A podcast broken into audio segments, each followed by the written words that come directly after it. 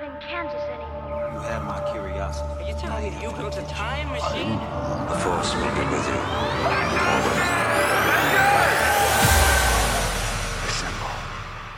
Welcome back to Get Real, the podcast where we get real about all of our favourite pop culture films and TV show. And my name is Chris, which backwards spells Sirikch. And, and this, this is my co-host Sam. Sam's a great co-host. Sam's like a brother to me, almost like Sherlock Holmes is a brother to Enola Holmes. We're talking about Enola Holmes. I tried to do like the whole talk directly to camera type intro. Yeah, I'm I'm Mass, and we got Sk- Scary.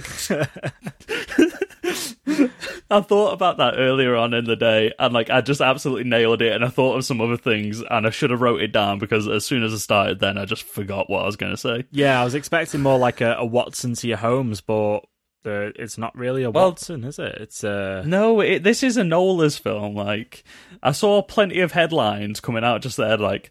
Oh, the new Sherlock Holmes film is great. Henry Cavill's new Sherlock Holmes film is great. I was like, sorry, um, is it his So- film?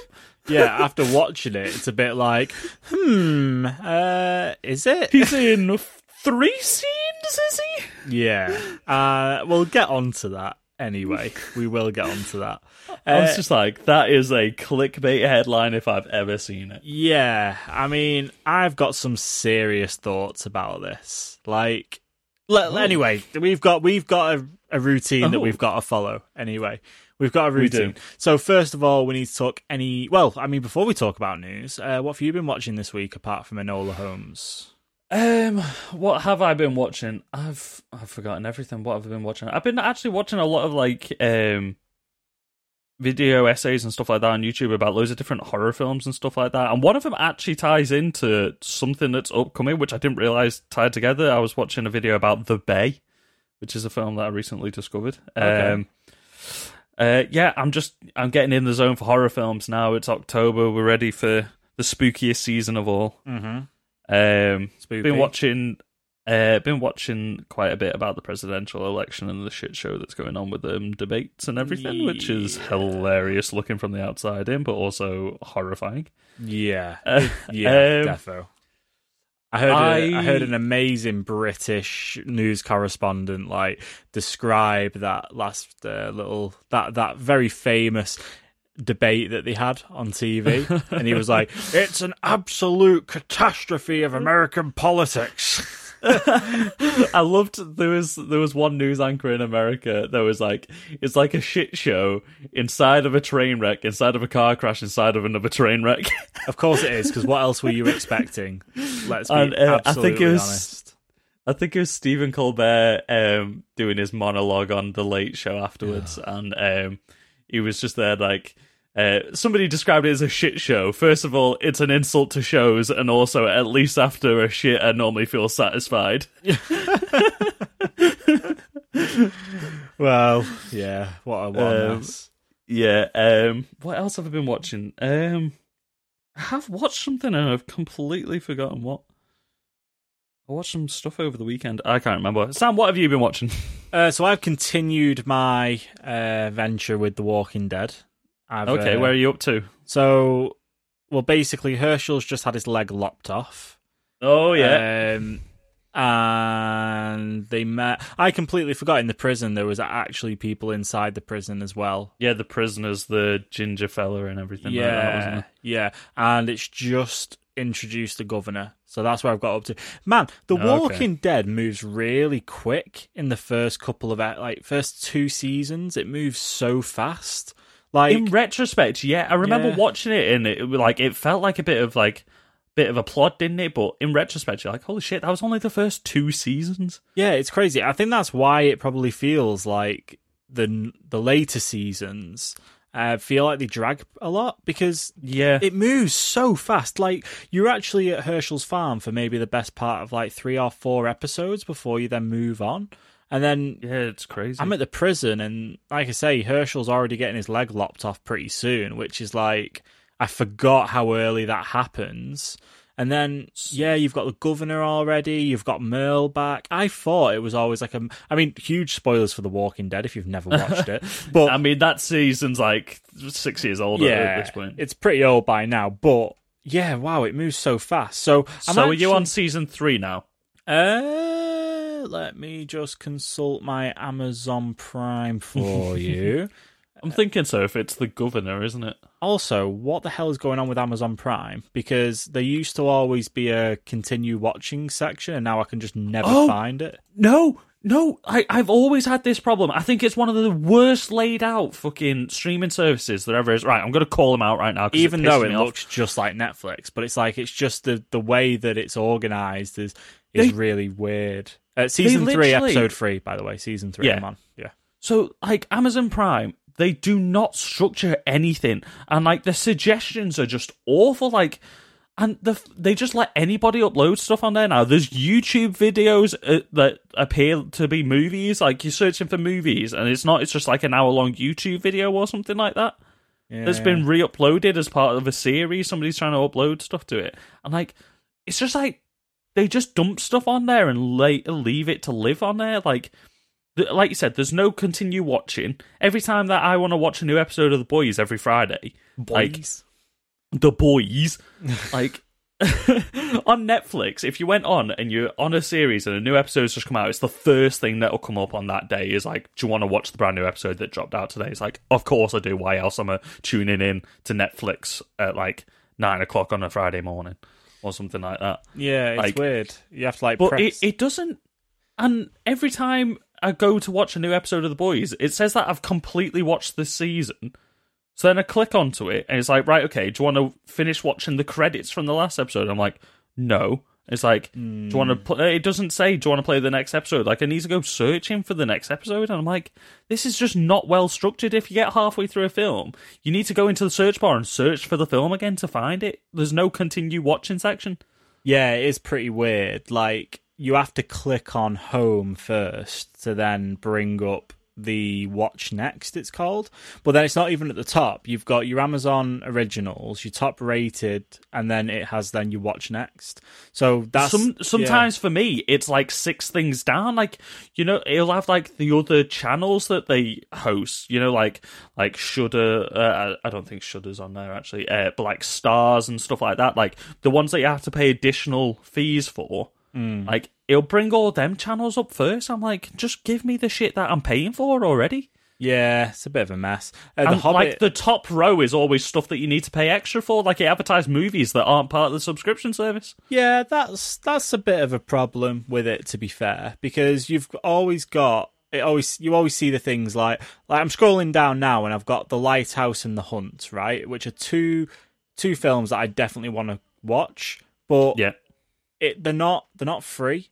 They're not part of Prime. It's just oh, by the way, they're on Amazon. You can buy them through Amazon if you want. But no, I've I've got my Prime service so that I can stream stuff through Prime for free. I don't, and then Yeah. you have this free to me bit that you have to press on, so you can see all the things. That, oh yeah, well anyway. Um, speaking of Prime, I was just having a little look, and you've got uh, you've got Queen and Slim out on Prime Video now Okay, cool. which was something that we saw as a trailer last time we went and watched a film that looked pretty good. And also, Queen, uh, Queen and Slim was before Knives Out, wasn't it? uh, it may have been. I think I remember it being at our local cinema when we saw it advertised. Yeah, it was. It was at like beginning of the year because uh, I was thinking of uh, this a second ago. Um, what else? Uh, we were talking about the Lighthouse that came out at the beginning of the year, and still haven't had a chance to see it yet because obviously couldn't go out and buy it anywhere. no, and yeah. then it wasn't on. It's not been on streaming services. You just told me it's on Amazon Prime to pay for now, so I'll probably Hmm. rent it on there because I really want to watch the Lighthouse. yeah, there's, Also- there's quite it's quite a few decent things. I think it's changed it a little bit now, so there's like a little currency symbol next to the things Okay. that you can choose to rent or buy. Because it used to uh, just be like you needed to look for the little Prime sticker in the corner, didn't you? And if you Yeah. had that, you could watch it for free. I just Yeah. don't. I I just think it's an awfully laid out streaming service. yeah, Considering how much you're paying for it every month as well. Well, that's it. I mean, you don't you get it as part of your Amazon Prime anyway. So if you're using Amazon Prime, it's probably look. This isn't a di- di- we're not re- reviewing the Amazon Prime membership. On Well, we just have a few gripes with it. we just had to get that off our chest. Um, also, Back to The Walking Dead. so yeah, back to the Walking Dead. Yeah, uh, I'm actually quite excited to, for it to get onto the later seasons when you get Negan and stuff because I've actually like, I mean, you look at some of the series out now, and they don't move anywhere near as fast as those first couple of episodes and seasons of The Walking Dead. So I don't know, maybe whether going back, I might actually find it a little bit more forgiving because Maybe. I'd maybe compare the pace to it to things like Iron Fist and Jessica Jones because I felt like they moved pretty slow. They didn't. Well, move- that's what I was thinking. Like, yeah, like when you started saying it, it's like the series has sort of progressed from when The Walking Dead started. Like, The Walking Dead sort of hit the peak of like when TV and series became like the next big thing, didn't they? Like, they were up there with films again after stuff like The Walking Dead and these huge big budget shows started, like Game of Thrones and stuff. yeah, Uh, so The Walking Dead before that was like a typical TV show, and it had to move at like quite a fast pace and do a lot of things to keep people coming back every week. But then you got these bigger budget things, and people sort of became a bit more forgiving of long form storytelling.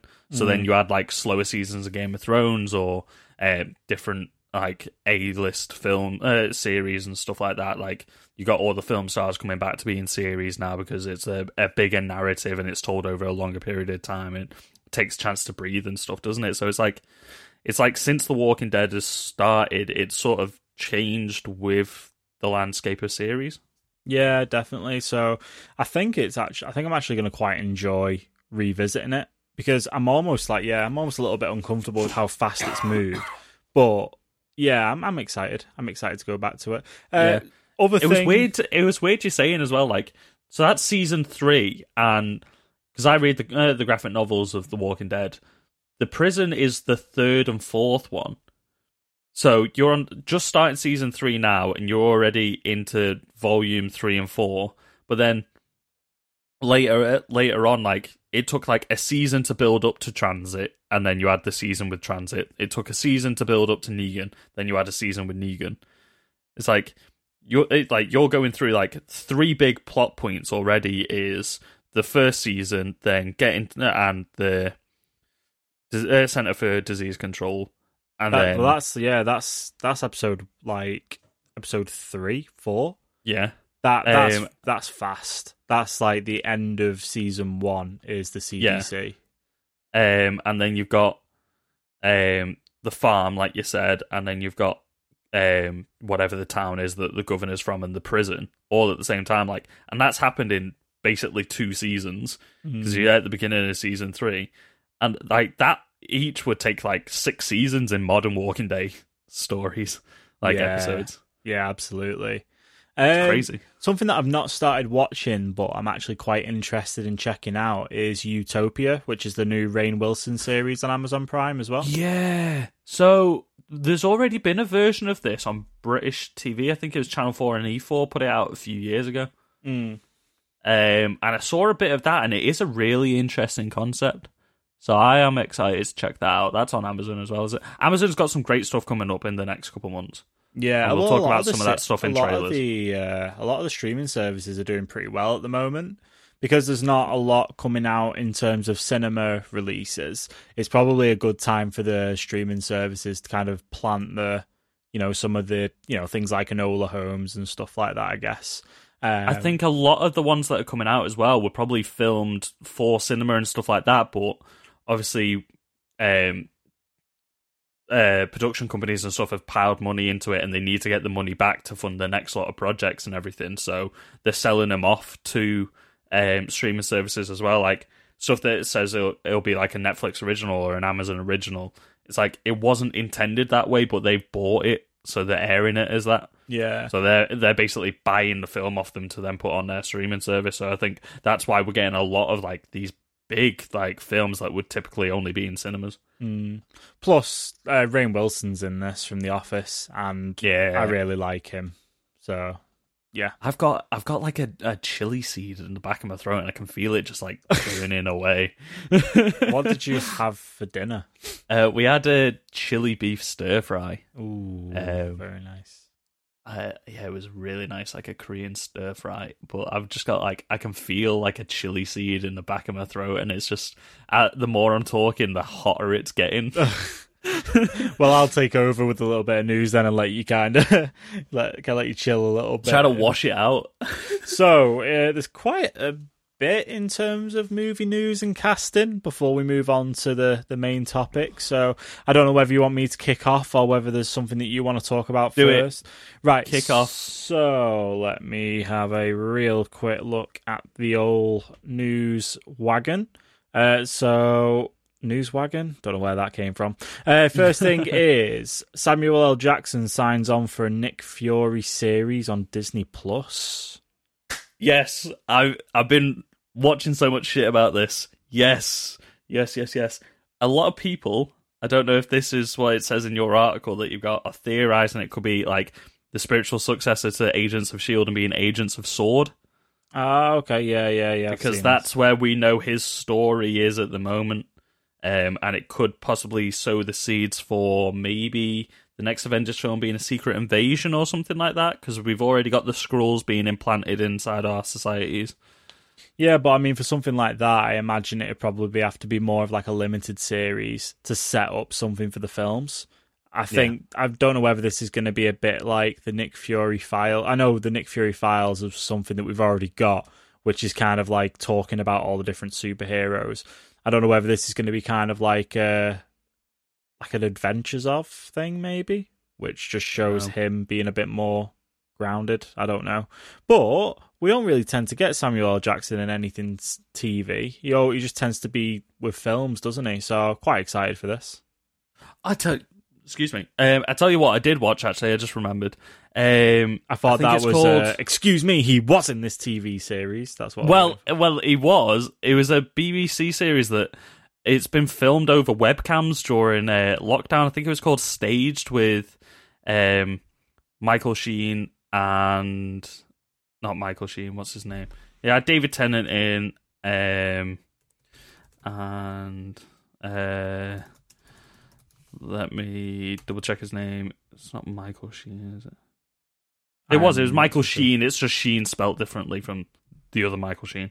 Okay. Um, yeah, it's got Michael Sheen in it, um, and they basically they're meant to be in a stage production together, and obviously COVID hit, so they took the rehearsals online and stuff like that. And it's just two like actors struggling with lockdown and letting their egos get in the way, so they're play- basically playing alternate like heightened versions of themselves. And Samuel Jackson's in that; he appears in it. Uh, Oh, he was meant cool. to have the role that Ma- uh, Michael Sheen gets, so him and David Tennant are giving some back and forth. Interesting. Um, Snyder Justice League reshoots to feature Ben Affleck, Gal Gadot, Ray Fisher, uh, Henry Cavill. But Henry Cavill came out to say that he wasn't going to be part of the reshoots. Yeah, We didn't- um, we didn't cover this last week, but it's kind of old news, I guess. It's be- apparently because the uh, filming conflicts with The Witcher season two being back in production, Which is exciting. which is exciting. So either they're gonna dodge around Superman, or people were saying instead of just having a CGI mouth, we're gonna have an entirely CGI Superman Very in good. those scenes that you can't shoot. I mean, Um, don't don't have your glass half full. You may as well just totally, totally CGI. It'll probably come out better, to be fair, than the Yeah. CGI mustache face. um, or just shoot around him. You know what I mean? If you have to, like, because Superman had so much of the film shot that didn't make it into that version. Like they reshot everything with Superman, so they've got enough Superman there, surely. Yeah, probably, probably.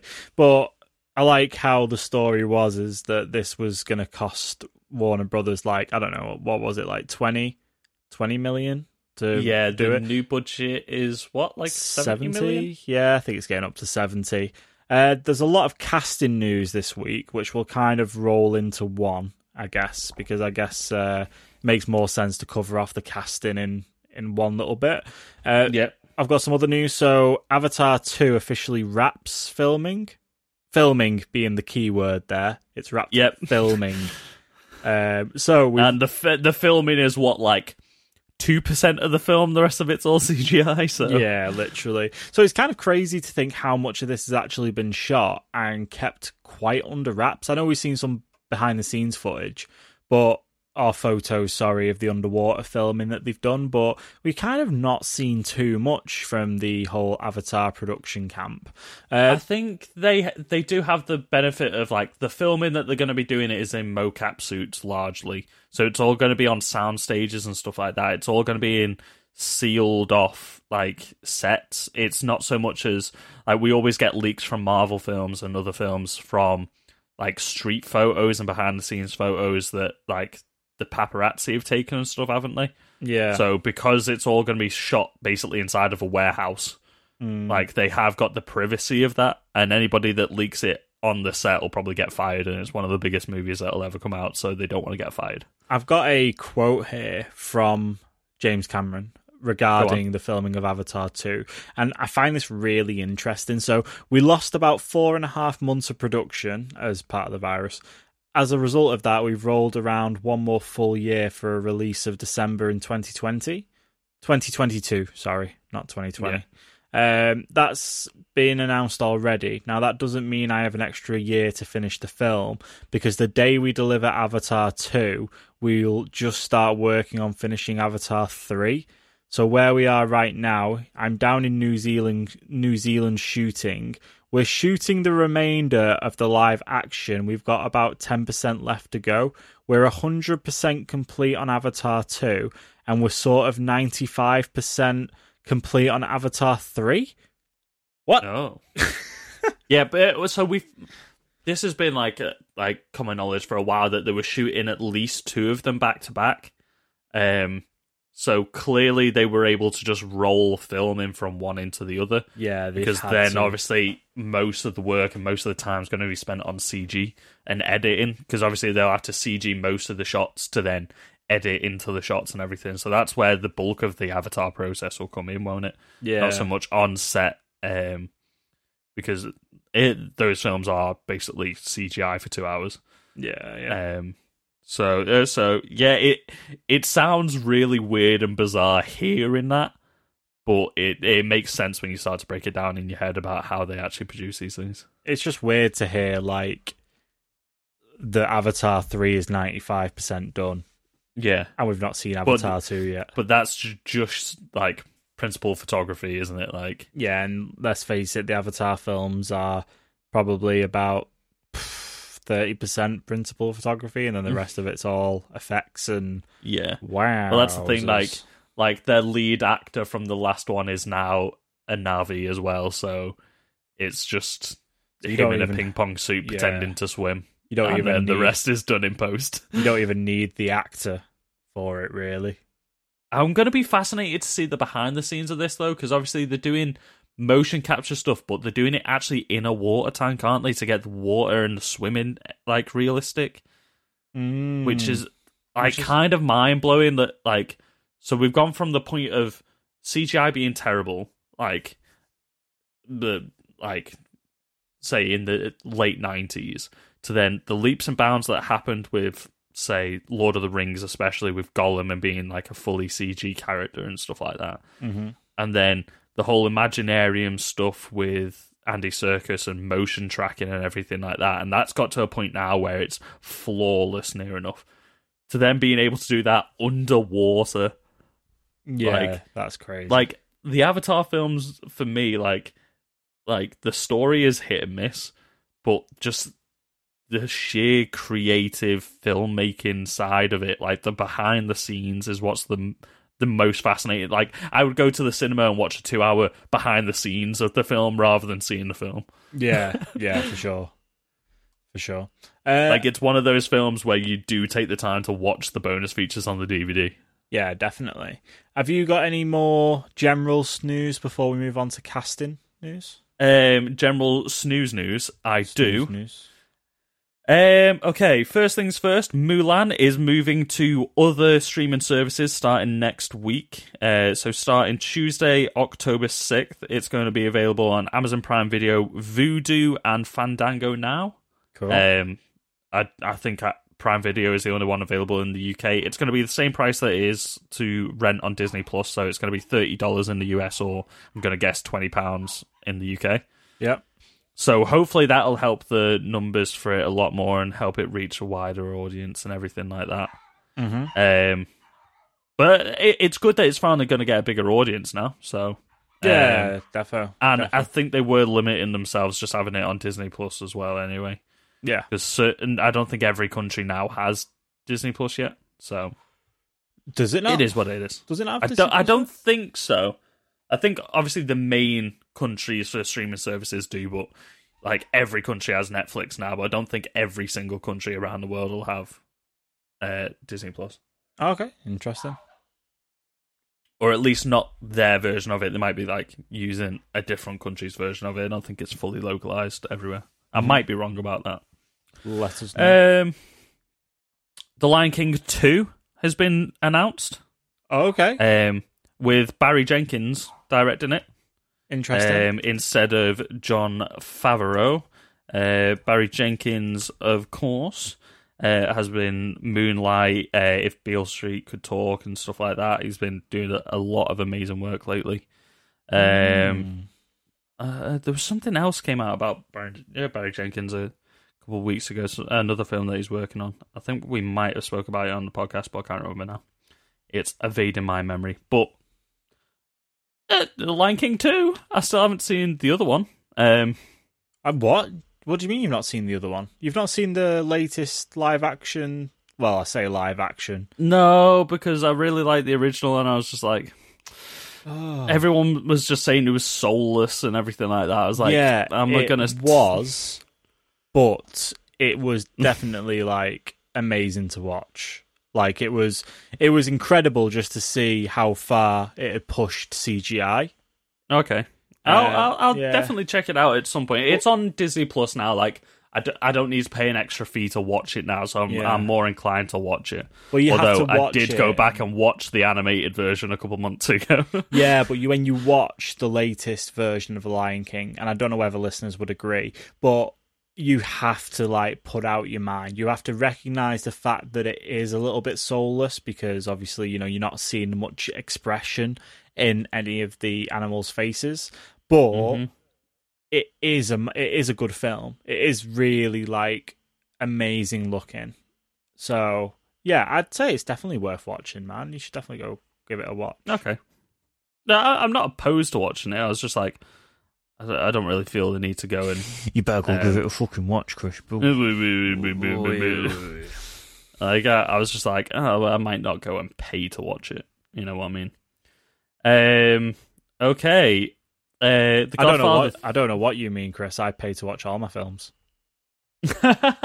no, but I meant like, especially because when it came out, Disney Plus was already on the horizon and everything like that. So Yeah, it's on Disney Plus, So- isn't it? It is now, yeah. So There you go. I'll check it out on there. There Um, the Godfather Three is getting re-released with the director's cut, and they're changing the name of it. Why? So it's not going to be called The Godfather Part 3 anymore. It's going to be called The Godfather Coda The Death of Michael Corleone. Uh, uh, okay. Why? Why, like, fif- uh, 46 years after the film originally released? I think that's the right maths. Is it? Yep, is yep, it- 46 years after the original release, they need to change the name of it, but Does it need? they are doing it. It's getting a director's cut, which is interesting. Although this is definitely the least well received out of all of the Godfather films. Mm, mm. Maybe the director's cut's going to be a lot better. We'll find out. Maybe they'll cut out some of the horrific acting from um, uh, Coppola's daughter. What's uh, Sofia Coppola? Because I remember some of her acting being awful in it. I Um, need to. Watch. Have you have you seen any of the Godfathers? No, no. Why, Right. Why am I on a film? And t- look, I've not I, watched. th- a lot I feel like this is something we discuss like every year. Is like, oh mate, we just need to sit down and watch the Godfather films. I feel like that would be a really good episode. Is like you watching the Godfather films for the first time, and we just discuss the trilogy, and just like see what you think. Now being, we're both twenty five now. It's twenty twenty. These films have been out for like the original came out over fifty years ago. and I'll tell you Like- what the story was. exactly. Like, see how you feel. Like, obviously, you've seen it being referenced in everything. Like, it's just a part of pop culture now. Like, p- people know The Godfather. You know The Godfather, but you've never seen The Godfather. So No, that'd be an interesting. Yeah, you get Like- the references. I know the references, and I know, you know, you, know, you know things. the day of my daughter's wedding. Yeah, You know the quotes, like, but you, you've never seen it. Like, oh, The Godfather Part Two, man. It's f- oh, oh. it does Fantastic. get very mixed up in my head between The Godfather and uh, Scarface, though. yeah, just Al Pacino. Every Al Pacino role just rolls into one in your head. He's I just playing just- Scarface in Yeah. every film. I've just like absolutely lost the uh, the fucking respect for all the listeners that we have that are into like their Our uh, listenership has just died. Like they're just gone. sorry about that. no, that's pretty funny though. Like at, at least like. At least it was two films with Al Pacino in. It wasn't just there, like you know. I always get The Godfather and Star Wars mixed up. You know, Well, at least I'm being honest about it, right? yeah, yeah. You could be one of those people that just like lies about having watched the Godfather films, like, and they're just there, like, oh yeah, I've definitely sat through like like eight hours worth of the Godfather. Yeah, definitely. nah, I'll just be honest and be like, yeah, never seen it. like I I watched these films for the first time when I was way too young to watch them. I think I was like twelve or something like that, and I watched the Godfather with my granddad. I was like, this film's like this yeah, film's cool. because the And then I was like, oh, okay, I'll watch all of them. Yeah. And the third one was just like, as a 12 year old, I was like, what am I watching right now? well, I'm right in saying the Godfather's the one with the horse head, isn't it, in the bed? yeah. Yeah. You see, you see, he knows things. I know Um, things.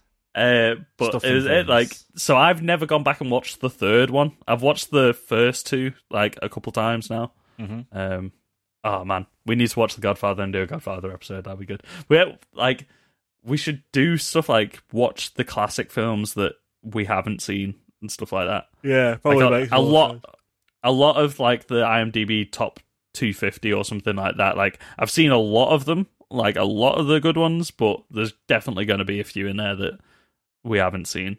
Yeah, I was listening to um, someone on a podcast the other week who was basically working through the top 250 on IMDb and said that they ended up like watching some films that they just they had to watch with just subtitles because they'd like had no idea there there was no English versions of the film Yeah, and there was some which didn't even have subtitles like just some crazy films that they've ended up watching. Uh, but yeah, yeah, like some that didn't get localized and get stuff. uh, um, got anything else before casting? Yes. Uh, well, this is kind of casting, but it's not like like uh like AAA blockbuster superhero casting. Uh, but it's to do with The Godfather. I don't know if you had this in your list. Um, uh, probably not. It's the uh, Godfather. so I've not seen Barry it. Lev- uh, Barry Levinson is directing a film about the making of the Godfather films.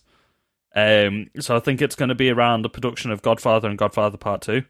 Um, Oh, okay. And so Oscar Isaac has been cast as uh, Francis Ford Coppola, the man himself, and Jake Gyllenhaal has been cast as the film producer Bob Evans, who produced both of them. Oh, okay, that's very um, interesting. N- I don't know who's been cast as um, Marlon Brando or Al Pacino yet. Don't know about that casting. That's going to be interesting, especially for like Al Pacino. Like, I think people have played Marlon Brando before, but I don't think everyone anyone's ever played Al Pacino unless it was like in a sketch show. Mm. Um, and with him still being an active actor to this day, and then somebody uh, pretending to be him, it's just going to be a bit weird. But Yeah. yeah, like um, Barry Levinson. If you don't know him, he did um, Good Morning Vietnam. He did um, was the film that I mentioned earlier, The Bay, uh, the horror film that I was talking about, like the found footage horror film. Uh, Moonlight. Uh, oh no, that's, no, that's Barry Jenkins. I typed in Barry and it went to Barry Jenkins. God damn. Uh, Barry Levinson. Let's go back. Um, Rain Man. Rain Man was the film I was talking about. But- okay, yeah, yeah. uh, Good Morning Vietnam. Wow, love that film. Mhm. Um, so yeah, um, that's a film that's coming out. Cool. Uh, that uh, that's that bit of casting. Um, one last bit before it gets to casting. Uh, we've got our first images of Chadwick Boseman's last on-screen performance. Oh, okay. Um, so this is going to be a Netflix film. It's Ma Rainey's Black Bottom. So it's based off a stage production from the nineteen, uh, based in Chicago in the nineteen twenties. Um, the description here says it's a chronicle of the 20th century African American experience. The play is set in Chicago in the 1920s and deals with issues of race, art, religion, and the historic exploitation of black recording artists by white producers. So it looks like uh, Chadwick Boseman is playing a black singer, I believe, from the photos that we've got. Um, obviously being exploited by uh, in the recording artists around blues and all that. Mhm. Um, but this will sadly be his last on-screen performance. Um, it's uh, coming to Netflix though, so we all get a chance to watch his last performance, which is nice. yeah. I don't know anyone that doesn't have a Netflix subscription, so everyone can check out his last performance. Mm-hmm. Yeah, no, that'll Um, be uh, keen to watch. Yeah. So that's the last bit before um, trailers and casting, I guess. So should we dive into casting? Yeah, so a couple of casting bits. We have a rumored casting. I think it might actually be confirmed at this point for Hawkman in the Black Adam film. That is Oh, going yeah. to be Aldis Hodge. Uh, he was in The Invisible Man. Hidden came out earlier this year. Figures, Straight Outta Compton, Invisible Man. Yeah, he's uh, going to be our Hawkman. He was great in The Invisible Man as well. Yeah, I've still not seen it. Oh, it's great. It's a good film. Yeah. Like I really, really enjoyed that. Uh, we have Miss Marvel casting. Uh, Yes, Iman we Villan- do. Vel- Vel- Vellani? Vellani? Uh, yeah, I'll say that. Yeah, Emin Vellani? uh, there's something, uh, something like that. Uh, um, yeah, she's a young. Canadian actress. I know that much. Yeah, so she's only 18, which is perfect, obviously, for Ms. Marvel. Absolutely Yeah, perfect. I think Ms. Marvel is like 16, 17 normally. But yeah, absolutely awesome. Can't wait to see Kamala Khan. Uh, and it's going to be a Disney Plus TV show, isn't it? Yes. So- Um, yes, she's literally there's like not much known about her. Um, If you play the Avengers game, she's in the Avengers game. Um, yeah, uh, sorry, I meant the actress. Um, Oh, okay. there's literally like n- uh, this seems to be like a breakout role. Like she's been so lucky to get this casting, so let's see how she does. Like I'm super hyped for it. Yeah, like you said, the new Avengers game.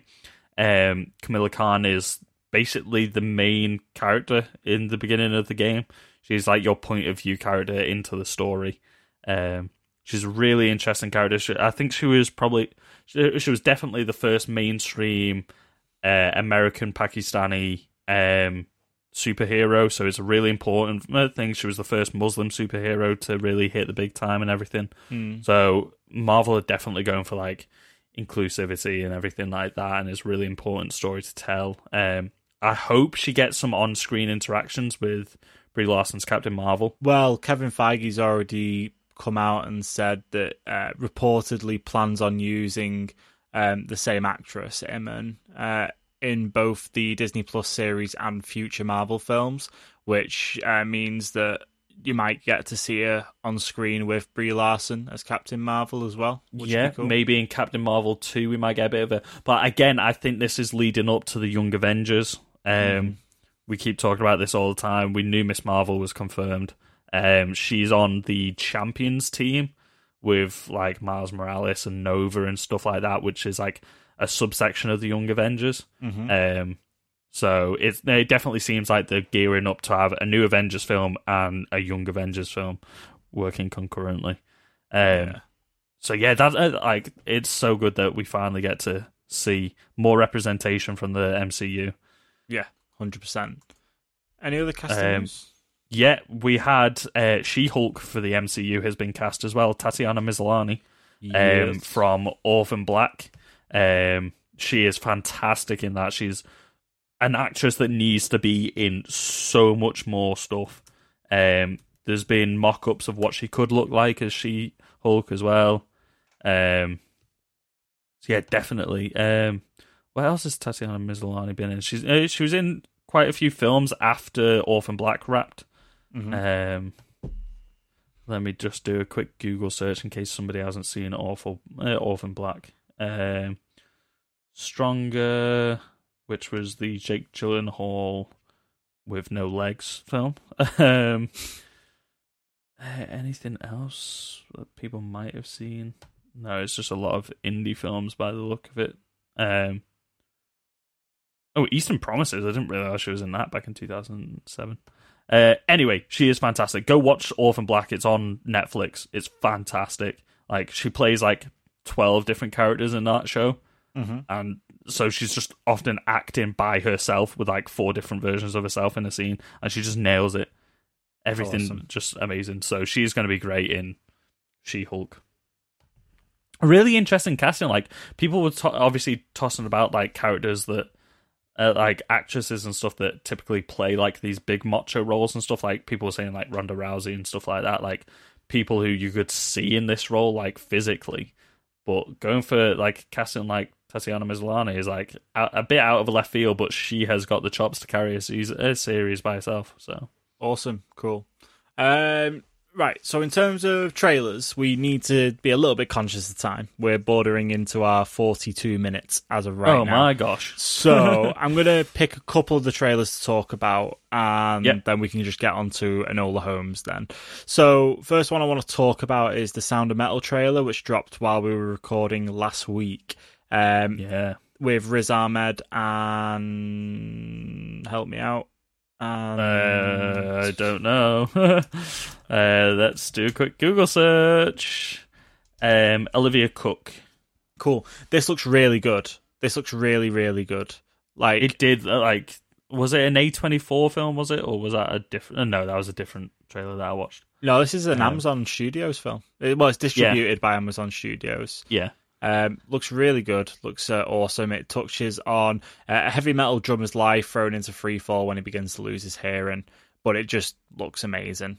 Just, it does. yeah. It look and there's lots of scenes from the trailer. It seems like you you put in his point of view a lot. Like you're not hearing. Like it seemed like a very silent trailer. Like you could hear him shouting, but you could only hear other people talking. Like when he was wearing like hearing aids or um headphones or something like that. Like he couldn't like. You were put in his position, which is a really interesting thing to do with a character that's deaf. Normally, you see it from the outside, but it seems like they're doing some really interesting things with how they've portrayed it. Yeah, and the crazy thing is, this film actually came out in 2019, but it's only just being picked up by Amazon for distribution uh, in the next couple of next couple of weeks. Is it? Is it Um, December fourth, it's December being brought 4th. to Amazon Prime. December 4th? Um, yeah, it's um, it aired at the Toronto Film Festival last year, so that's why it says 2019 on it. Mhm. A lot of films like this, especially more indie films, they like they it takes a year before they get publication. They they air it all the film festivals, and then they try and find distribution after that. Yeah. Uh, next trailer to talk about. Uh, we need to talk about this new Iron Mask trailer. we just we just have to because we talked about it last time. There was an Iron Mask trailer. Yeah, which was near the beginning of the podcast, and like this trailer came out of nowhere. It's like, oh, this film comes out in like three months, and then obviously pandemic happened, Yeah, and and and now there's a new trailer. we had some very strong opinions on the CGI for this. It Does- looks marginally better. Well, everything apart from that bleeding dragon looks okay. Yeah, like the rest of the CGI looks a bit more nailed down. The dragon looks better, but still not great. No, it like, Like the first the trailer, lighting on it is just all wrong. it was just not ready. It was just absolutely not ready. I'm not gonna lie, I have no idea what the Iron Mask is about. I don't think this trailer gives you any It's- idea what it's, it's- gonna be about. Well, it seems like the this entire trailer and the first trailer as well, it makes the film seem like it's about Jackie Chan's character. When the Iron Mask is the man in the Iron Mask, which is seen in the trailer, and like, but it seems like it says Legends Collide, so I think they're crossing over the man in the Iron Mask with like a Chinese like um tale or story. I can't I can't think of the word legend or something like that yeah, like because this is like uh, a production out of China mostly. That's why it's got a largely Chinese cast and everything like that. They've just brought in the big actors. Like this is like one of the big ones. China was doing this whole thing of trying to launch their version of Hollywood and Bollywood and all that. So they were trying to pump a load of money into the film industry. Yeah. So they got Arnie and they got uh, Jackie Chan because they were like they're two names that around the world they'll get bums in seats. Um, so that's why the intro uh, near enough the entire trailer is those two fighting. Yeah. I feel like between these two trailers, we've seen that entire fight scene. So we were talking about Walking Dead before. Um, what about Minari? You've seen the trailer for Minari. What do you think? Oh, I have, yes. Um, have you seen the trailer for this one? Uh, currently just watching it. I'm not watching Okay. it with any volume. so I'm this has got watching. this has got Steven Yeun from um, Glenn in uh, the from Walking, The Walking Dead. Dead. Yeah. Um, he was also in um, what was that Office film? I can't remember now. Um, he he plays a Korean um, man who comes to America with his family, buys a plot of land and a trailer to start a farm, and it's it's a tale about the American dream and Asian people's place within uh, American culture and their belief systems and everything. Because Korea is a heavily Christian country as well, so trying to fit in with the local churchgoers and everything like that, and trials and tribulations of being from another country and trying to follow the American dream, trying to provide a new family for a uh, new life for your family, but obviously like the the quote that I saw in the trailer that really spoke to me was this film's going to break your heart into a million pieces and then fix it piece by piece. Mm. So I was like, it, it seems like a really heartwarming A24. Like, it gave me sort of the farewell vibes, like um, a young Asian uh, filmmaker going out there and making a story that's important to them. Um, really, like trying to shine light on the different aspects of the Western world, like like the multiculturalism of it, and like other people's place in it, other than just like a, a white person's place in modern America. Do you reckon So, it's gonna? Do you reckon it's gonna have more people in here? Like I'll say more people in here, like it's physically bums in seats. But do you reckon it's gonna do better off the back of something like Parasite? Because of how well that's been received, and not to say that that purely because of Parasite being a Korean film and this being a Korean film that it's gonna be.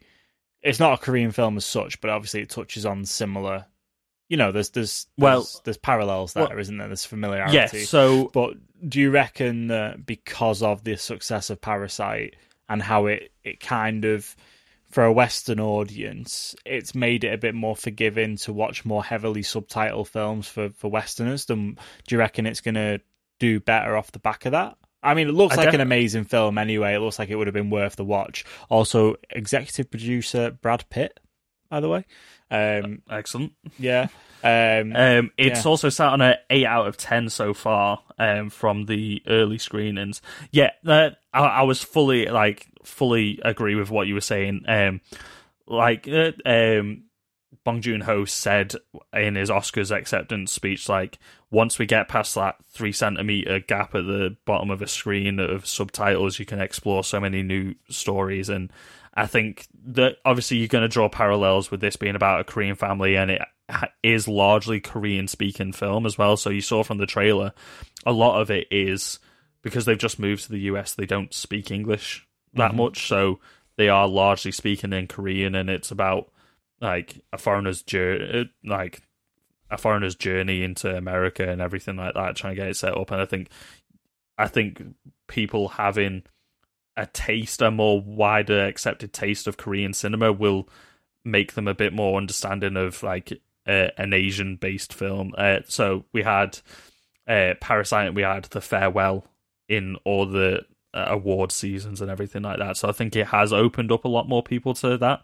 Um, obviously, like like you said, like you're not just drawing parallels just because it is like another Korean spoken film, but you have to draw those parallels at the same time of what Parasite did for non-English speaking films, winning the Best Picture at the Oscars and stuff like that, and Yeah. like the uh, the amount of money that it made at the box office, like people are definitely more willing, they're definitely more open. Um, well, whether it is a Chinese spoken film or uh, uh, Japanese or Chinese or anything like that, like I, th- I think people are going to closely correlate it with it being Korean. But yeah, I think definitely people are more open to this, and I think it we need more films like this to keep coming out, ones that are getting so highly regarded, and especially with it having Steven Yeun in the lead uh, lead role as well. Like he is a face that Westerners know now from The Walking Dead and from other films. Yeah. So, like, this seems like after Parasite, this is going to bridge the gap even more with Western audiences getting more into foreign language films. Definitely. Very cool. So I think that's a really roundabout way of saying what I wanted to say. yeah, yeah, but I got there. You got there. You got there. Um, the last thing, I, last trailer I want to talk about because we do need to move on is Borat. This came out of nowhere. What? Like, you finally, finally, the last dickhead at a party had finally stopped making Borat quotes. Then here is, like, Sacha Baron Cohen with a new Borat film, which comes out in, what, 22 days from the day of recording this? From the time you're hearing this, less than 20 days? which is it's actually On Amazon? scary, like relevant, like how Oh, yeah, like it's weird like like i was like sort of like blown away by staged because like in the middle of a pandemic this guy wrote a series shot a series edited it and got it onto bbc and now it's on netflix and everything like that. But borat was clearly in production before the pandemic but then halfway through the trailer it's just there like oh shit like half of this like takes place during the pandemic. Like they were making this film when the pandemic hit so they just kind of kept rolling with it. Yeah, yeah. and it, it's so bizarre to then see like such a big film that was done during the pandemic which is finished and going out in 20 days Yeah, very like strange. it's bizarre to see something also talking about the pandemic at the same time like oh but it's it's a new borat it's going to be funny it's going to be super cringy Uh, it's, going to have so many new quotes references. It's got some pretty funny references in there.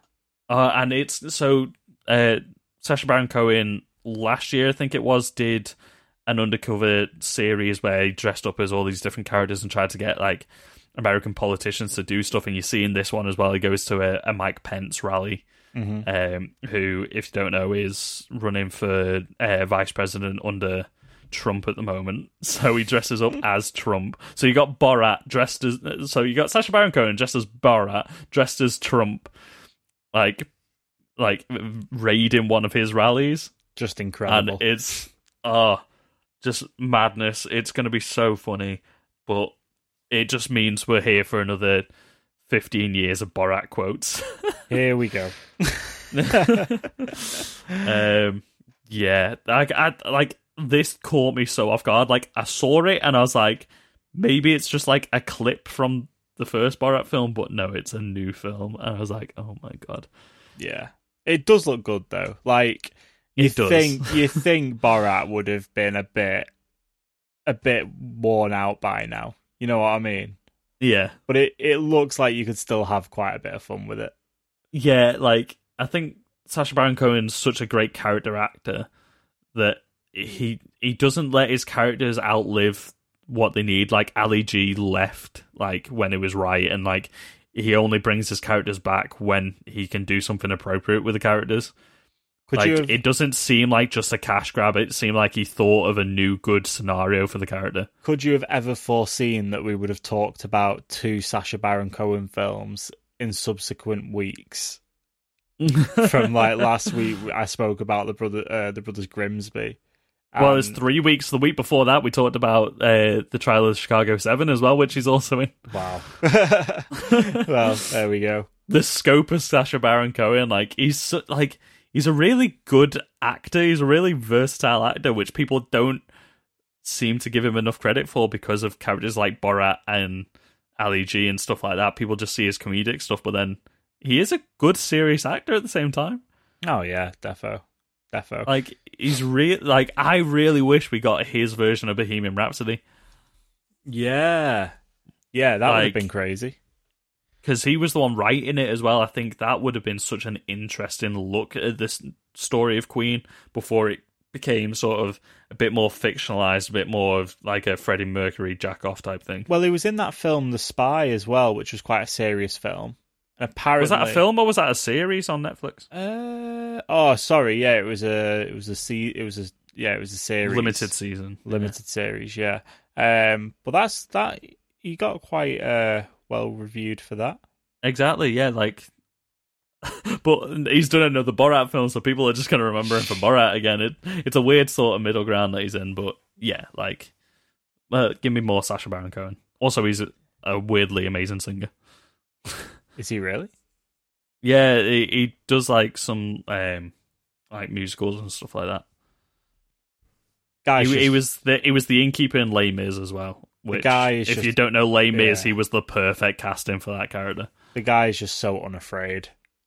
He really, really is like, like he has got a massive set on him to do the things that he does. Like, like I would just be too embarrassed to do any of the shit that he does, and he just fucking takes it in his stride. He's like, yeah, fuck it, I'll do it, and then I'll go do a really serious part next week just to level out my acting and karma.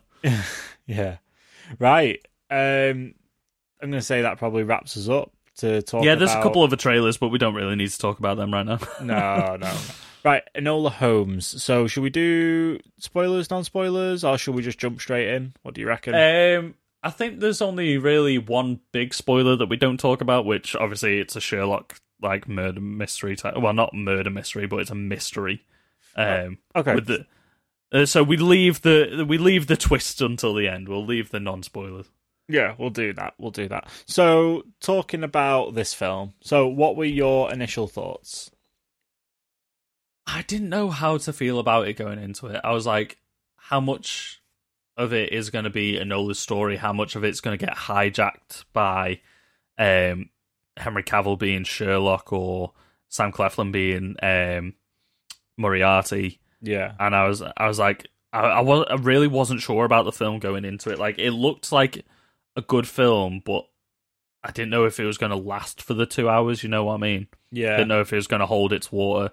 But I ended up leaving it really enjoying it. But like, it's a film that I'm probably not going to go back to. I would be all right if they made a sequel to it, but Mhm. I, I really enjoyed it while it was there. But it's not left um, the biggest impression on me, if you know what I mean.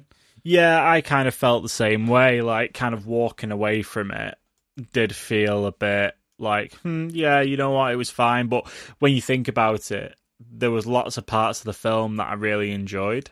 Yeah, it was a really enjoyable experience, and I know my partner she really enjoyed it. She ended up crying at the end of it, and I think, I think like it, it was to do with like the mother daughter bond in it. You got uh, Helena Bonham Carter playing uh, Enola's mum, um, and I, I think it is very much. It, it seems like a good film for teenage girls to watch. You know what I mean? Yeah. Um, and it, it was good to see Millie Bobby Brown being able to carry a film. Like this is the first time really she's had a lead role in a film. I know she was in Gods and Monsters, wasn't she? Mhm. Uh, Godzilla, but I don't think she was like the driving force of that film. I haven't seen it yet, but it doesn't seem like she was the driving force of that film. So it was No. nice to see her in a role that she seemed comfortable in, like leading. Like there wasn't a scene without her in it, really, and she nailed it. I thought.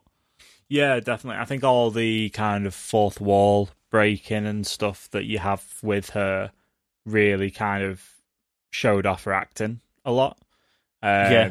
uh, it, it was good seeing the contrast. Like she wasn't eleven. Like she lost that persona in this, which is uh, like I thought it was a great role for her to take because it's it's sort of broken that sort of people typically only see her as eleven from Stranger Things, but sh for me in that film she was not Enola Holmes. She was like part of the role. Yeah, definitely, definitely. And I think that you had a little bit of everything. You had a little bit of comedy, you had a little bit of drama, you had a little bit of um you know, had a bit of emotion, you had a little bit of everything from a character throughout the film.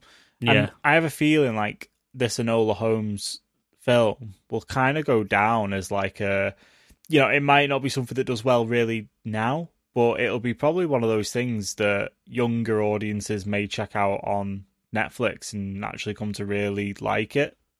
yeah, Um, especially when you've got, you know, you've got supporting actors like Henry Cavill and Sam Claflin and you know, you've got um oh, what was ah, I'm terrible with actors' name actresses' names. Um let me get the cast list in front of me. I should get this in front of me. Are you talking about a mum?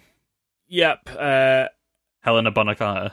That's it. Yeah, she. Uh, I'm, uh, when I was watching that, I was just expecting Johnny Depp to come out of somewhere. yeah, like it is weird seeing her in a film that's not a Tim Burton film. yeah, and obviously you've got then the supporting cast are pretty good. You've got that Burn Gorman who was in. Um, he was in Pacific Rim. Uh, Pacific Rim. Yeah, I can Yeah. never remember his name. I, I only ever remember him as Owen from Torchwood. I- We've spoken about him on like this podcast before, and I can never remember his name. Never, never once have I remembered his name. With a name like Burn, like it's such a weird name. You would think I would remember it, but I don't. He's just Owen. Burn Gorman. Yeah. Um, Fiona Shaw is in this, and she she was great in this. Uh, she's great in she most roles. Uh, she she was in a trailer that we'll talk about next week, uh, which she seems fantastic in.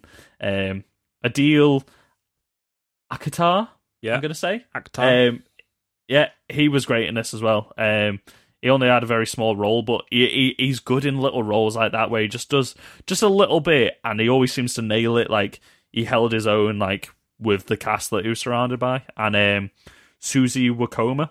yeah. Um, I don't recall ever seeing her in anything before this. Um, she's done a Um, couple of TV series. She's done, yeah, a lot of British yeah. TV shows. Um, but it, like she she took over like the screen when she was in like a scene with Henry Cavill. Like she held her own against him, and I was like, okay, this this is someone to look out for in future. If she gets more like starts building up smaller roles like this, then she could definitely I could definitely see her like lead in a series or lead in like a, a small film or something like that. So we need to talk about Henry Cavill because, the jawline himself. well, I feel like a lot of people were expecting this film to be screen jacked by his Sherlock Holmes because it is it is an an Enola Holmes film, but when you have Sherlock Holmes and he's being played by Henry Cavill, you just kind of expect for it to be jacked. You know what I mean? Yeah. But he's a very good Sherlock Holmes. He Like, was a good Sherlock Holmes, He and there's been a lot of talk about maybe him getting his own film. Like people are crying out for him to get his own Sherlock film now. I just think people like to watch films with Henry Cavill in them. I don't know what it I is. love to watch Henry Cavill. Like he's like he's magnetic on screen, isn't he? He's like what Tom Cruise was in the like 80s and 90s. Yeah, yeah. He's just you just can't get enough of him on screen. On anything in anything he's in, in The Witcher, in you know, even the Superman that he plays, in this. He's just great. Men from great. Uncle, like Yeah. he's he's just he he does good in sort of like established roles, doesn't he? Like he, he does really good. I think we spoke about this when we talked about The Witcher and we, when we've talked about his Superman in the past. He's good at taking an established character and just learning to be the character, and like he loves playing roles like that. He doesn't. You don't see him as much taking on like like a a, a character that's never been on something before. Like if there's backstory and like 50 years of history for a character, like he seems to nail those characters, which like in all terms should be difficult to nail because there's been that many different interpretations of him. Mm. Um, but he seems to just be everyone's version of that character. Like when you think of Geralt now, you think of Henry Cavill. When you think of Superman, you think of Henry Cavill. Yeah. Like, like our generation didn't have the Men from Uncle TV show, but he clearly did his research on the character before doing the sh- uh, the film. And now, whenever I think of like Cold War spy thrillers and stuff like that, I'm always like, oh, Henry Cavill's good at them and Mm. stuff like that. And like, but I was, I thought the exact same thing as you. I was like, I hope because this is meant to be like Millie Bobby Brown's big break. It's meant to be a film about Enola Holmes. It, she's the lead character. She's the title character. They've got to give her the screen time. And when when Sherlock and uh, I said Moriarty before, it's not. It's uh, Mycroft. Moriarty is one of the villains in the Sherlock Holmes books. Yeah. Um, when they first appeared, like as soon as they got off the train, they were like the main focus of like the next four or five scenes, Mhm. and like Enola was sort of like sided for those couple scenes, but that was just to set up the stakes of the film. Yeah. Um, and I did get a bit worried at that point. I was like, "Oh no, don't shelve her because that's really not what this character, not what this story is meant to be about." Yeah. And I- they what- literally they use that really well to set the stakes of the film and put it in motion. Yeah, and I liked how they used them. They used both the Mycroft and the Sherlock Holmes character to make her the underdog of the film. Yeah, You got that feeling straight away when they get off the train.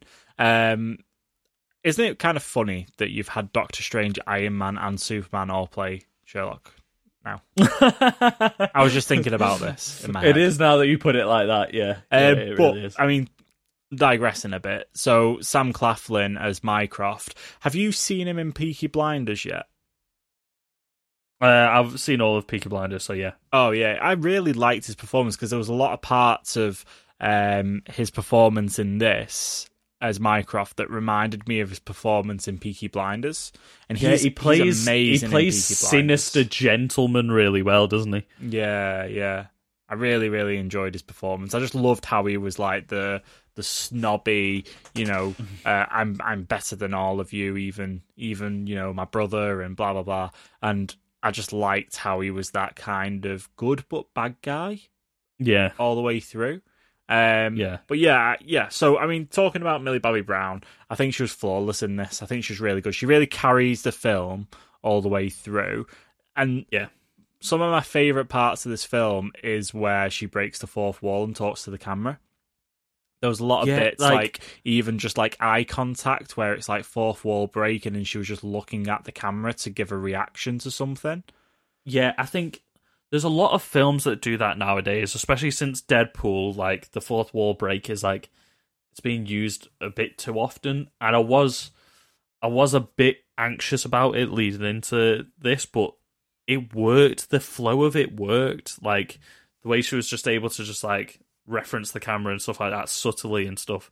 And it, it felt like you were watching her recounting the story. And it, it felt like in like it gave me like a warm, comfortable feeling from like I really liked the Robert Downey Jr. Sherlock Holmes films, and like he has a voiceover throughout that all the time and stuff like that, and you get to hear what's going on inside his head a lot, and it kind of tied that in for me. Um, like it, it's got like it feels like a certain vibe that Sherlock Holmes films and stuff give me now. So it felt like it lined up with that, and it made it made her world seem very lived in at the same time. Like I thought, I thought she nailed it, and being able to play with the camera because she was in every scene, it gave her like someone else other than these often two dimensional characters. It gave her something else to play off. Yeah, yeah, exactly. Um, this film, I felt like, like you said, it did give you like a bit of a warm feeling when you're watching it. There's lots of Yeah. points where like there's a lot of feel good moments in it, like um, kind of cheery, happy moments. Uh, the music's really good in this. The way it kind of drives it a lot. There's a lot of focus on kind of it's quite musical throughout. Like lots of like almost a bit Disney-ish, if you get me. It's Yeah. a bit of like Yeah. a Disney Disney-esque film. Um, but yeah, no, Yeah, I, it- I it quite felt like a really charming female driven performance for young females like it felt like like this it's based off young adult novels so it's based off novels aimed for like 15 year old girls and it felt like a film that very much like 15 year old girls should watch. Like uh, i've seen somebody say that it modernized sherlock and it modernized like the tales of sherlock and enola and stuff like that. It modernized them really well considering it's set in uh when uh, when's it set? The 1800s something like that? Uh, something like that.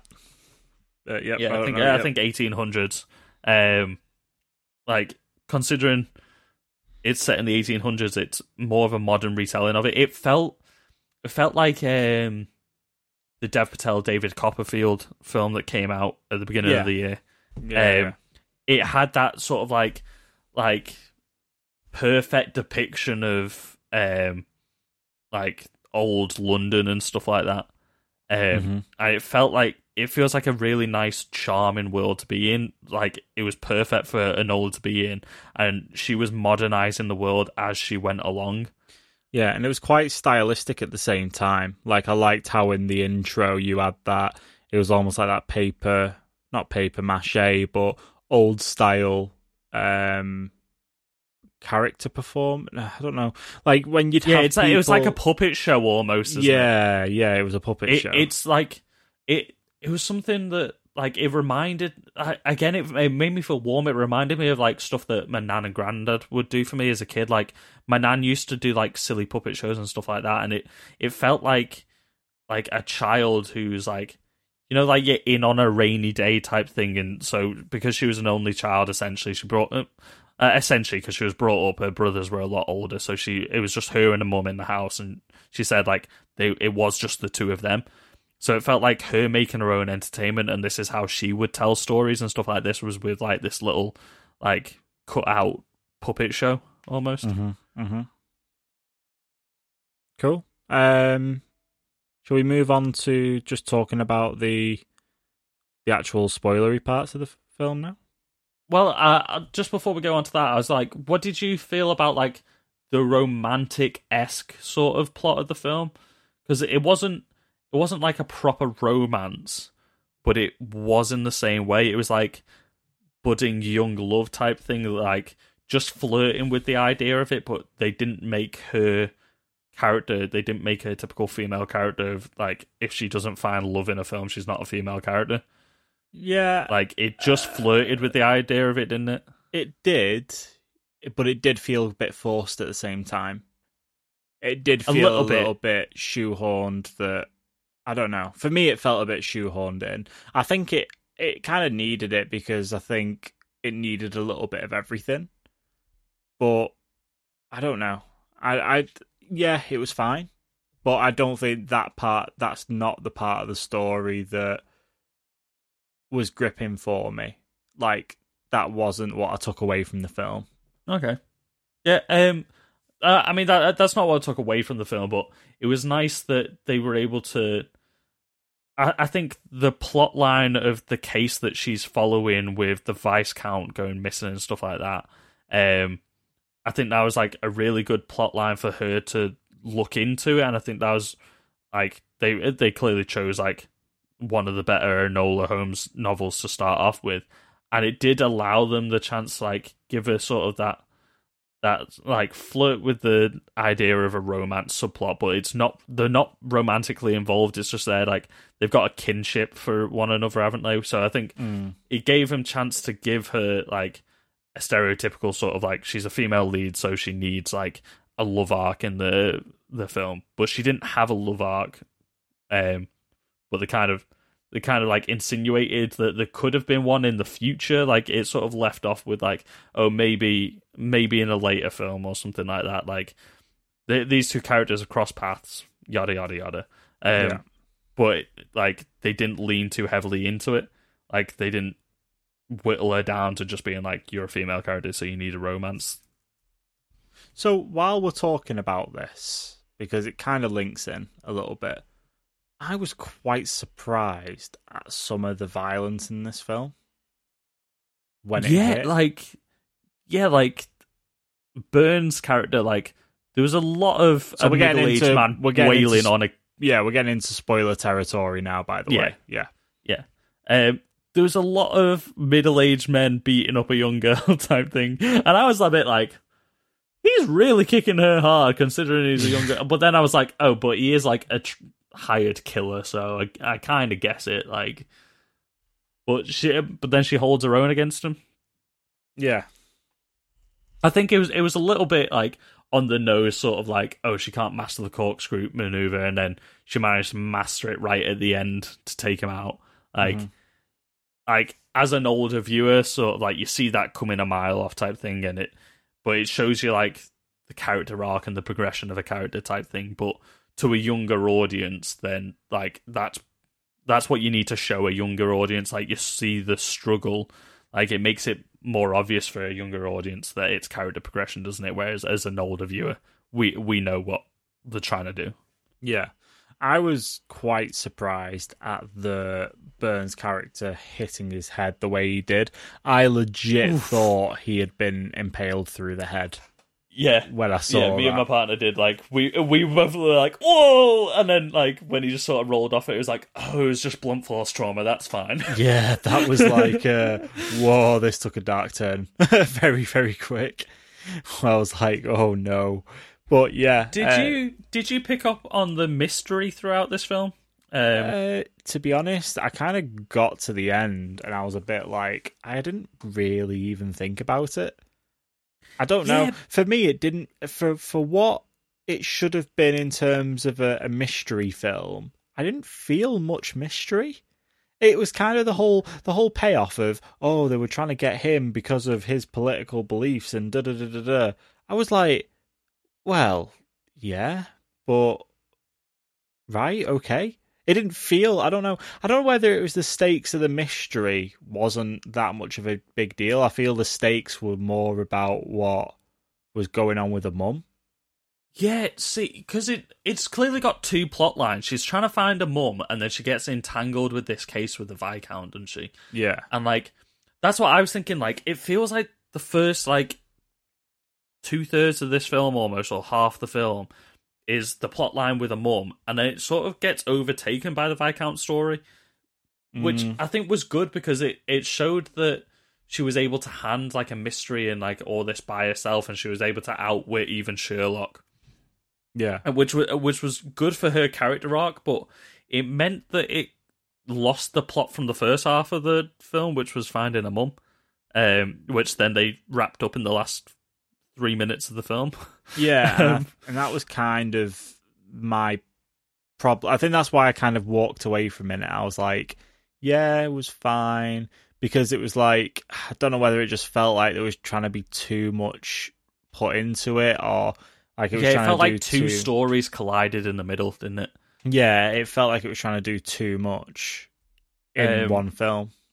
Yeah, too much, but not that much. Obviously, it's we're not the target demographic. We are older, Yeah, so we would pick up on things a lot more. So, like, like I, I thought the same thing as you. As like, yeah, obviously, like it's his family trying to do it to change the political vote. He's got a seat, so he's got sway in, in the decision. I thought that was very obvious as well.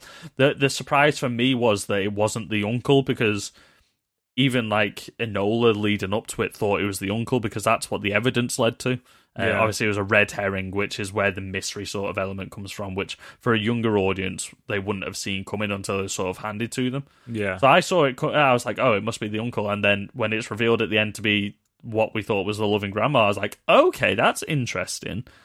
but but let me At that you- point, the I think there weren't as I think what you were trying to say is there's not much stakes in that story because we already know that the Viscount's safe and because we've been following his journey. Like, there's not really much stakes to it because we know the outcome pretty much, don't we? Yeah, I mean, let me ask you: when it got to that point where it revealed that it was the grandma and not the uncle that they thought it was going to be, did you really care? No, not that much. No, like yeah, it it it just sort of felt like a conclusion. It didn't feel like oh this is the conclusion of the film. Like like I I think it was more of um Enola's payoff. Like she managed to crack the code. Like she managed to like solve the mystery. It was more of an emotional climax of the film. Like an emo uh, not emotional. Sorry, like like the end of a character arc. Like she established who she was going to be in the world. Um, she went from someone who was just trying to chase after her mum to then being her making her own stake in the world by Mhm. becoming a detective like a brother. Yeah. Um, I think it was just kind of yeah. to wrap up all the loose ends. yeah, I did think genuinely that he had been shot, but then I was like, it's like they're not going to do that to like this character in this sort of film. I was like, Yeah, But I was like, how has he survived that? Because I was like, that's a shotgun from pretty close. My question is, how is it in the two seconds from Burn shooting over the suit of armor in front of him to walking up and pretty much putting a gun to him? Did he get a chance to unbutton his jacket, take the suit of armor off, put the suit of armor on, and then do his jacket back up and everything? I was like, I was like, that didn't seem really plausible, but it's literal plot armor. like, it is literally like- plot armor. Yeah, like sh the grandma was lucky that she was just uh, stood just far enough away that that shotgun did not go through that armor because that armor is incredibly thin. Like a shotgun would go straight through that and kill him anyway. oh dear, plot Um, armor, everybody. Yeah, I like like you said, like it's a really good, enjoyable film when you think about like different elements of it and stuff like that. When you're watching it, you're sort of left with the feeling of like, okay, yeah, yeah, like. But when you think about like the performances and stuff like that, you're like, oh, that was that was like really good. Like, it's sort of like a, a weird lukewarm film until you think about certain aspects of it, and then you're like, when you break it down, it seems like a better film than it was your enjoyment at the end of it. Yeah, and it's probably not a film that you should think too much about, even though it's a mystery film. I think it Yeah. it relies on you just enjoying it and not thinking into it too much. 'Cause I think if you but- think into it too much, I think that's when it starts to think, yeah, no, it wasn't made for people like that. It was made for you just casual viewing. Yeah, it it was it was aimed towards a like a teenager. It was aimed towards a teenage girl, so we're not the target audience. Like like we've seen enough mystery films and stuff like that. Like that, it wasn't really much of a mystery. Um, No. I think it's more of a character journey film, um, and a younger audience would probably think it's more of a mystery. But if if if you've watched enough mystery films as we have, you can put it two and two together within like the first half hour of the film. Yeah, literally. Right. Um, does that wrap it up? Uh, I think that wraps it up. What would you give it out of ten? I'll give it a solid eight out of ten. Okay, yeah, I, I would say for a younger audience, it's definitely like an eight out of ten. For me, probably like seven out of ten. Yep, couldn't agree more. Perfect. Yeah. Right. Uh, that's it. Let us know what you thought about Enola Holmes. What did you think? Uh, would you would like- you watch a sequel? Yeah. Would you also like to see a spin-off with Henry Cavill in a Sherlock Holmes movie? Maybe Yes, I a would. maybe a Moriarty arc. Maybe that'd be pretty cool. Who would you put Hound as of the Moriarty? Against? Who would you put as Moriarty? Oh, um, against Henry Cavill. Michael Shannon. Oh, I, I nearly said Ben Affleck for a second. I A was big, like, do we just do we just meme it? CGI monster? Jesse Eisenberg, Jesse Eisenberg. Armie Hammer. Oh, actually, I did tell you who I would cast: Simon Pegg. as Moriarty. Yeah, Okay, that's a yeah. I'd- okay. or or Andy Serkis. Well, we've had uh, we've had Jared Harris. He played Moriarty, didn't he? Yeah, in the TV series. And then you had Andrew. Oh, no, he was in- No, he was in the film. he was in yeah Web of Shadow, not Web of Shadows. a Game of Web the Shadows. to Game of Shadows. And then you had Andrew Scott as the Yeah. Moriarty from uh, the TV series. from the TV series. Yeah. Um. Yeah, I think that's why I'm sort of like thinking of like maybe like it, like a Simon Pegg or like because he it, it's sort of like the point of Moriarty in his first couple stories is like you kind of don't suspect anything about him, Mm. and like he he's just sort of like a quiet like, and he just outbrains Sherlock. Mm. So I I think that's why I'm thinking like somebody like Simon Pegg is like inconspicuous in that film. yeah. Okay, yeah, that's a, an interesting. Also, I just kind of want to see uh, Simon Pegg and Henry Cavill on screen together more. Like when they were in um, Mission Impossible, I thought they like bounced off each other pretty well. Yeah, that's pretty fair. It's pretty fair. Right. Okay. Cool. Uh, yeah. Let us know. um, what What was you asking people? Let us know if you'd like to see a spin off with uh, Henry Cavill as Sherlock Holmes. Would you like to see a sequel? Would you like to see more stories of Enola Holmes? Hit us up Facebook, Twitter, Instagram at Get Real Pod. Let us know. You can also email into the show. We will read out letters. I'm saying it right now. If you send us We any will. letters, tweet at us. We will read those things out. Absolutely. Even Um, if you call us butt heads or something. yeah, yeah, Beavis and Butthead. Um, also, if you checked it out, checked us out recently, the Witcher episode has been doing well again. People are still listening to the Witcher episode, and that was like Maybe it's a Henry Cavill thing. Yeah. Whenever we seem to talk about Henry Cavill, it seems to do better. Yeah, we're now on like yeah, we're on like this our most listened to episode It by is. quite a bit. Yeah, And it was what episode three? episode three. Yeah, Like, and What- it, it it's got more listens in like the last like six months than it did in the first six months of being out. It's very strange. I don't know whether it hit some weird kind of algorithm. Maybe it's Maybe- just the uh, the Henry Cavill. Renaissance. yeah, okay. right, well, how can people support the podcast, Chris? Um, support us. The best way to do it is leave a rate and review on whatever podcast network you listen to us on.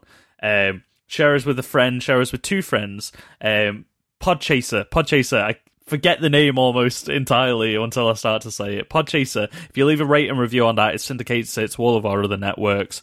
So that is the best place to leave it. Yeah, just share us about. Get more people interested. Comment on all our socials. Share, uh, share our socials around. That's too many S's for me to say. Um, but Share yeah, our socials. sh- share our socials around with your socials and share with our friends and social socials shows. Very good. What are we going to cover next week? Um, It's it's sad because next week or this week should have been our Wonder Woman episode, and that's really oh sad. no, Ugh. Oh. films are never going to come out. Um, oh, what? Uh, I feel like there is something coming out in the next few days. Um, I feel like it's like uh, I think there's some co- films coming out on Amazon and stuff like that, maybe, or maybe we could do one of the ideas we got in the back pocket for like, like you said, best and worst superhero portrayals and stuff like that. Mm, Um, yeah, yeah. We got a couple of uh, couple of ones. Uh, we didn't do our boys recap, so we'll do two episodes next week. Yeah, we've not watched the boys yet. We we've got in a weird habit of recording well, this we- on a Thursday. So when the Yeah. boys comes out on a Friday. Yeah, we haven't discussed episode six on the podcast yet. No, we haven't, Um, have we? even though that came out over uh, episode seven is out by the time people are listening to this. Um, Mhm. so we'll do like six and seven probably next week, and then the final episode Yeah, the week after. good. Sounds good. Um, but that'll just be a little segment of it. We'll we'll take like fifteen minutes to talk about that. Maybe Yeah, sounds good. I think it's really good. I think the boys is like one of the best shows airing this year. yeah, we love it. And there's not that many episodes left of the boys either. Two. It's only eight episodes, so we've got sad. tomorrow's episode for us, um, and then next week's. Cool. Right, we will catch you next time. See ya. Bye now. And that was how I solved the mystery of Get Real. Both twisting our mustaches that we've got. But is it real or is it real? Ooh. Find out in the next episode of Get Real. a get real, a, a game of TV shows.